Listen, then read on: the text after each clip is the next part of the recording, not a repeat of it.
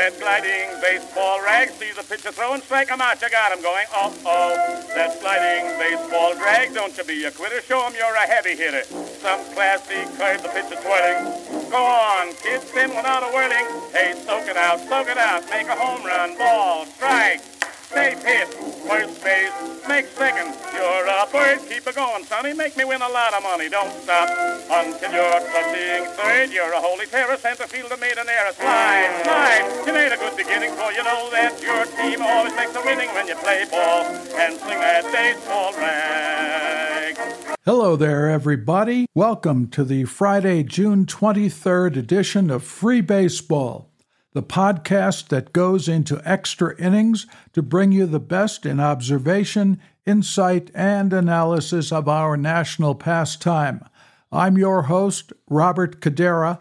On this week's show, we'll hit the halfway mark in games played for the 2023 season in the upcoming week, so it's time to take a look at the two most surprising stories of the season so far and as you'll see, they may very well be related.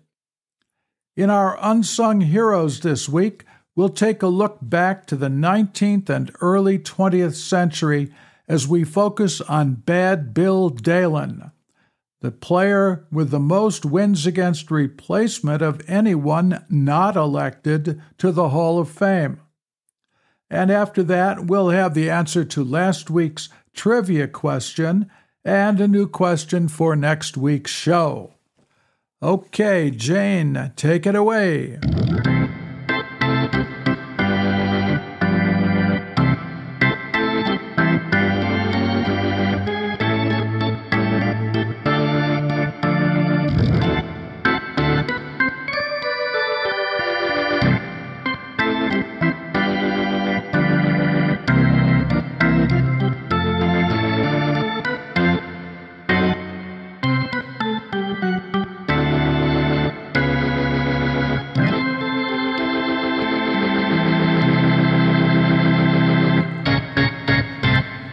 It's a time worn adage in baseball that every season is different, and I guess you could say that, of course, about 2023.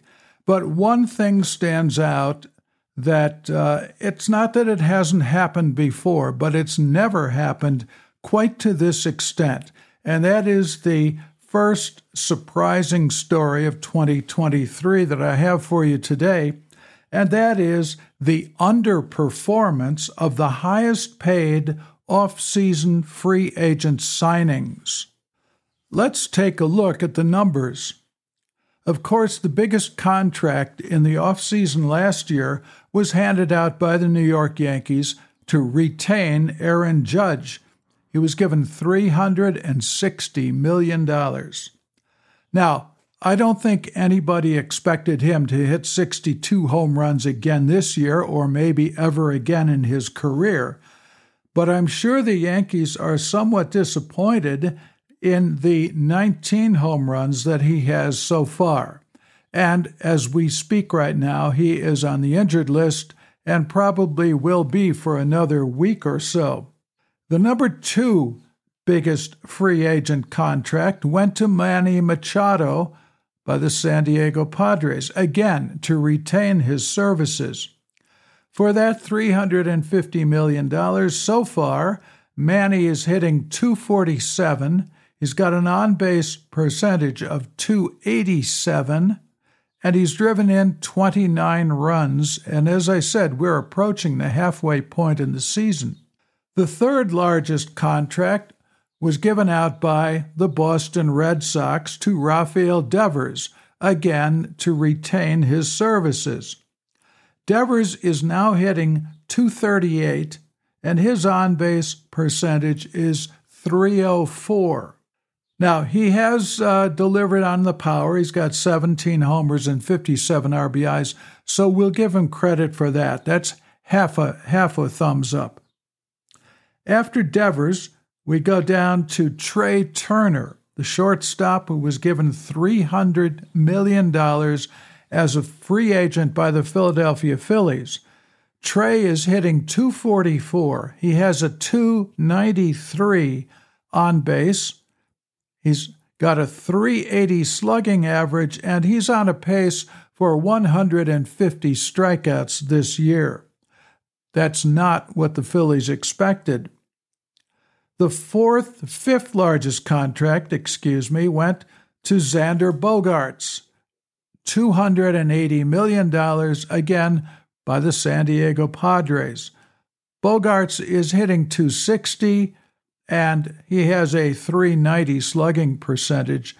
Not bad, but not what they're paying him for.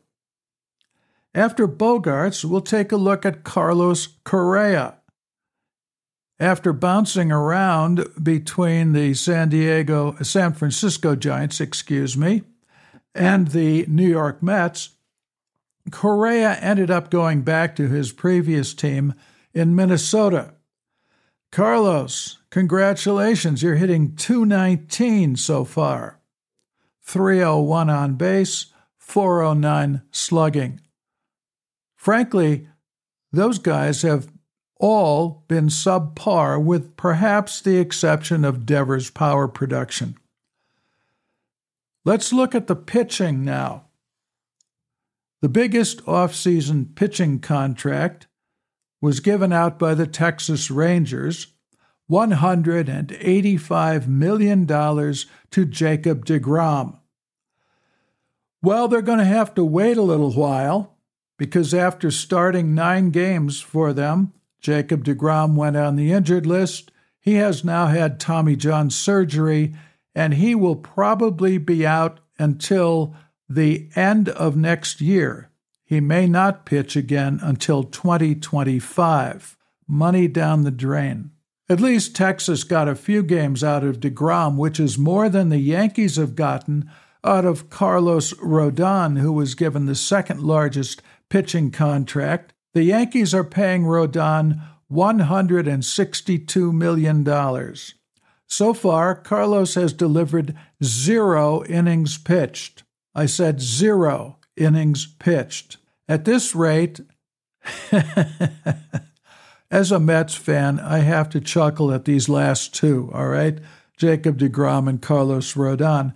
But I do feel sorry for the players in this regard.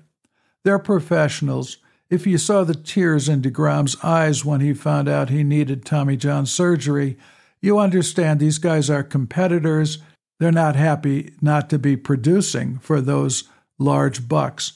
That's the first story. Now, there have been many instances of free agents who haven't lived up to their contracts, but I don't know that there's ever been a year where the top eight salaried free agent players have failed so abysmally in the first half season of their time with their new teams or under their new contracts. Not surprisingly, because the underperformance of the highest paid free agents is one surprise of the year, the most surprising story of the year so far is the underperformance of the highest paying teams. These numbers are startling. As of today, the New York Mets, who have the highest payroll in baseball, have a record of 34 and 40 six games under 500. This is a team that won 101 games last year, I will remind you.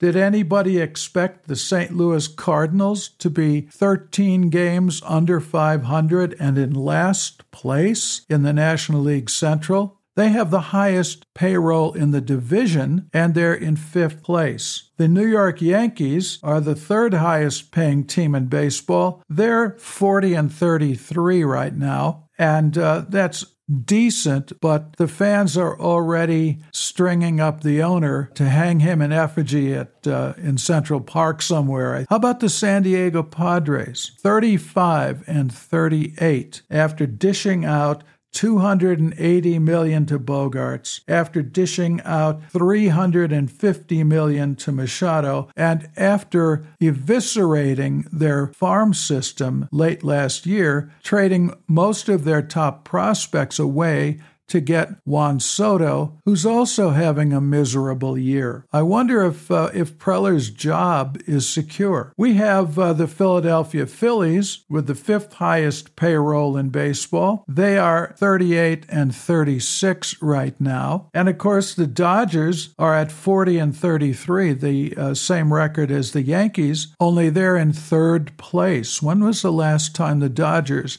ended up in third place in their division. The Toronto Blue Jays are a top seven team in terms of salary, and they're fourth in the American League East. The Boston Red Sox, who are in the top half of salaried teams, are in last place. Well, it's not all bad news if you happen to be a fan of the Tampa Bay Rays or the Baltimore Orioles. The Rays and Orioles are the two teams with the lowest payroll in baseball. The Tampa Bay Rays have 52 wins, 25 losses, the best record in the American League and the National League put together. Right behind them, the Baltimore Orioles, who have the overall lowest payroll in baseball, have a 45 and 28 record, and they're in second place, looking very good for the postseason. In the National League Central, where the top paying Cardinals are in fifth place, the Cincinnati Reds, with the third lowest payroll in baseball, are now in first place. In the National League West, the Arizona Diamondbacks, who have a payroll of 116 million compared to uh, the Mets 353 million, the low-paying Arizona Diamondbacks are in first place, and they have the second best record in the entire National League. Even the Miami Marlins, with a payroll of 91 million, are 42 and 33, a better record than the Dodgers, a better record than the Yankees. They are ahead of the Mets, they are ahead of the Phillies in second place in the National League East. It's a topsy turvy world. What, uh, what can we glean from all of this? Well, first of all, it's only the first half of the season, and I would remind you where the Phillies were last year, and they went to the World Series. They were at this time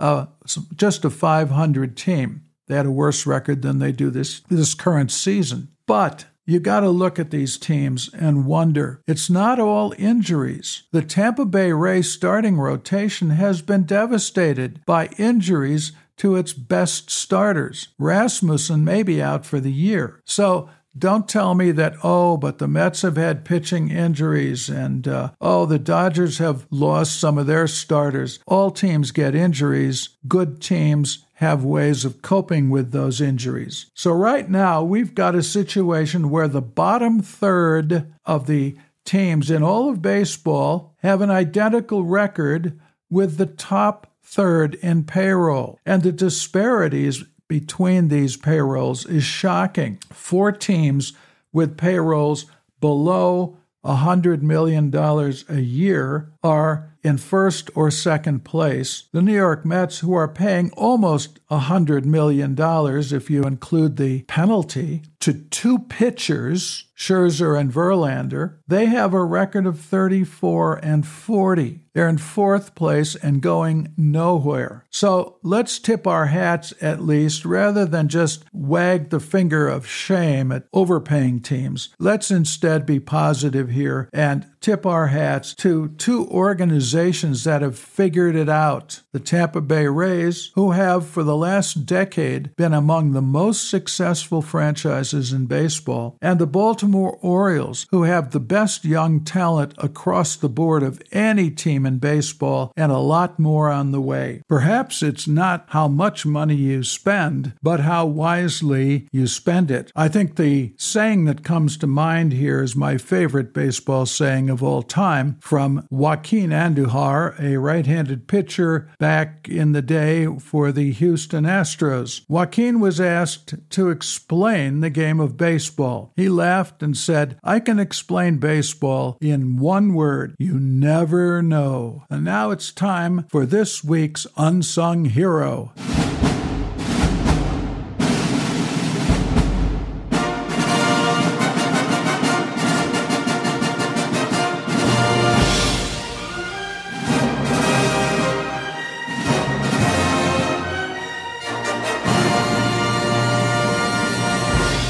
You mention the name Bill Dahlen to the average baseball fan on the street, you're probably going to get a blank stare.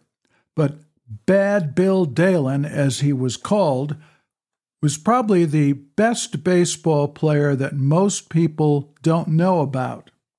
William Frederick Dahlen, and they called him Bad Bill for his ferocious temperament, was a shortstop and manager in Major League Baseball who played for four National League teams between 1891 and 1911, 21 year career.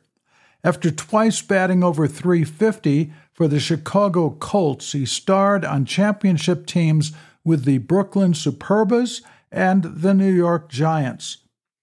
At the end of his career, when he retired in 1911, Bad Bill Dahlen held the major league record for career games played. He ranked second in career walks.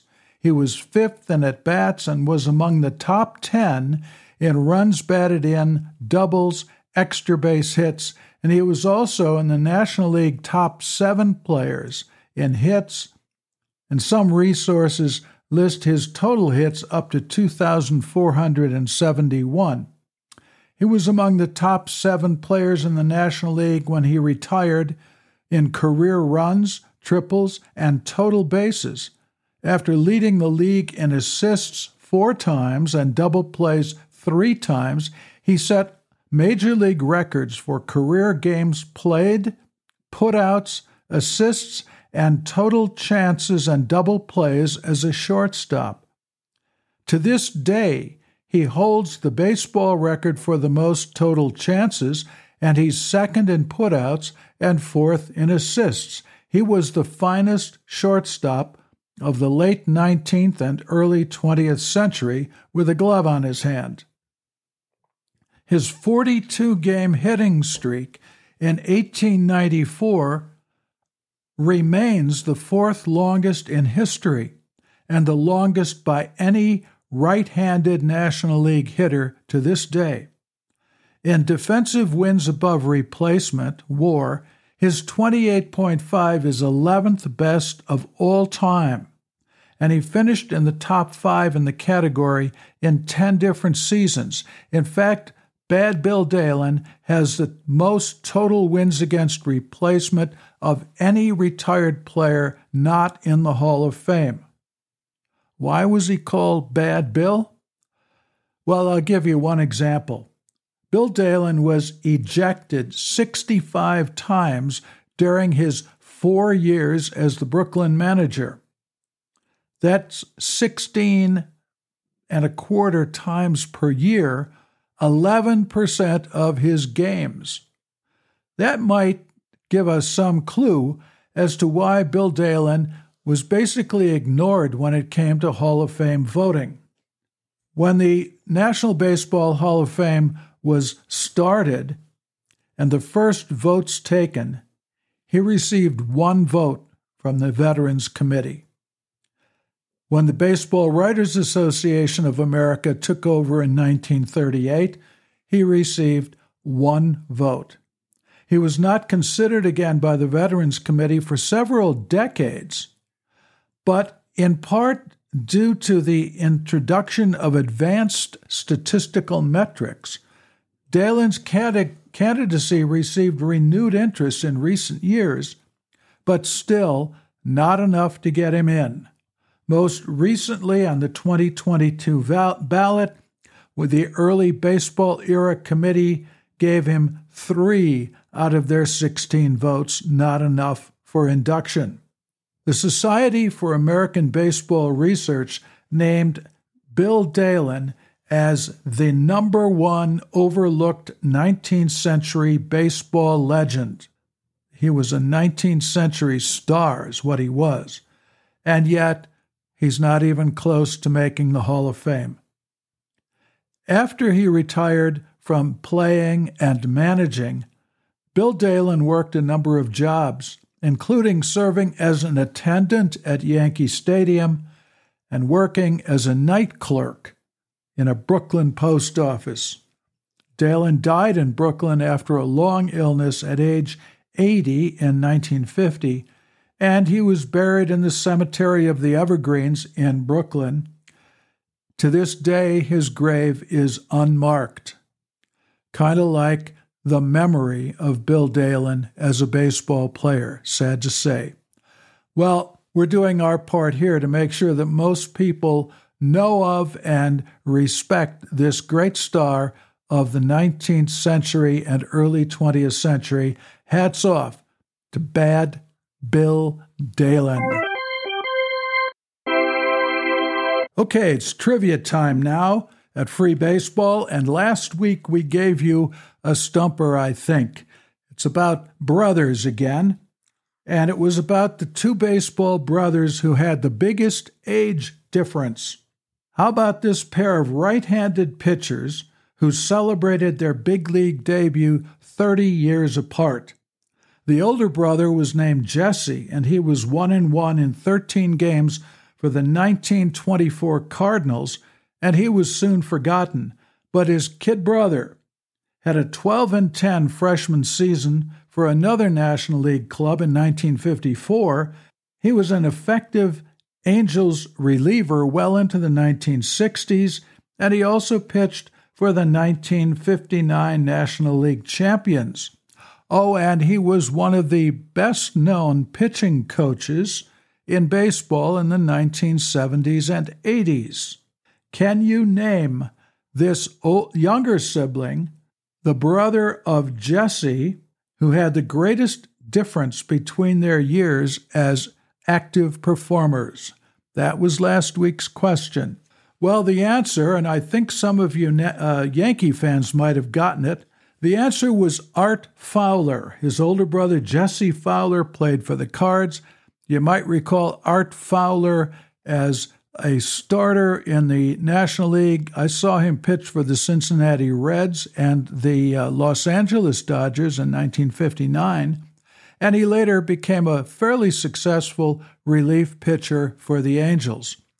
But I remember him best as the Yankees pitching coach. Well, it's on and off pitching coach, let's say. He was George Steinbrenner's sixth hired pitching coach. He was also the ninth pitching coach hired by Steinbrenner, the 17th and the 26th pitching coach hired by the boss. Well, if you wonder about that, you'll come to the conclusion pretty quickly that Art Fowler was Billy Martin's drinking buddy. And in the late 1970s and in 1983 and 1988, during Billy Martin's on again, off again tenure as Yankees manager, he always brought his buddy Art Fowler along to be his pitching coach. Fowler was also his coach, I believe, in Minnesota and Texas before Billy became the Yankee manager. In fact, Art Fowler was responsible for one of Billy Martin's firings. In 1983, George Steinbrenner, and one of his off the handle rages at a blown save, fired Art Fowler one night, and in anger, Billy Martin got into a big fight with Steinbrenner, and George fired Billy Martin too. But a few years later, in 1988, they were both back at their old jobs. So, Art Fowler, the answer to this week's trivia question. Okay, for next week, we haven't had a Brooklyn Dodger trivia question in some time, so try this one on for size. This boy was 16 and playing shortstop for the Brooklyn Dodgers in 1944, but he was all through, washed up at 25 after a brief trial with the Chicago Cubs in 1953 that made Chicago Cub fans yearn for Roy Smalley's arm, which could be counted on to find Fondy's glove at least occasionally. That's Dee Fondy at first base. Our trivia stumper's nickname was Buckshot, and it wasn't an idle nickname, let me tell you. This kid could have been a tough hitter if he hadn't had to worry all the time whether his next throw was going to decapitate somebody in about 10 rows back of first base. All right, so that's the guy we want you to name. came up with the Dodgers, played shortstop at 16. In 1944, moved to third base, hit pretty well for a kid, but he couldn't throw the ball across the diamond. We'll let you know next week. Thanks for stopping by. Free baseball. I hope to see you again next time around the bases. That'll be next Friday. Uh, I'm your host, Robert Cadera. Always glad to have you come along and share a little bit of baseball's history and its current problems and joys. We'll see you then. Bye bye. The Free Baseball Podcast is brought to you by Black Range Publishing, producers of the Gabe McKenna Mystery Series and the Black Range Pub Podcast. You can find us at www.blackrangepublishing.com. Free Baseball can also be found at the following podcast platforms Buzzsprout, Spotify, Apple Podcasts, and Audible. Come back and enjoy free baseball every Friday. I'm your host, Robert Cadera. Thanks for stopping by. See you next week.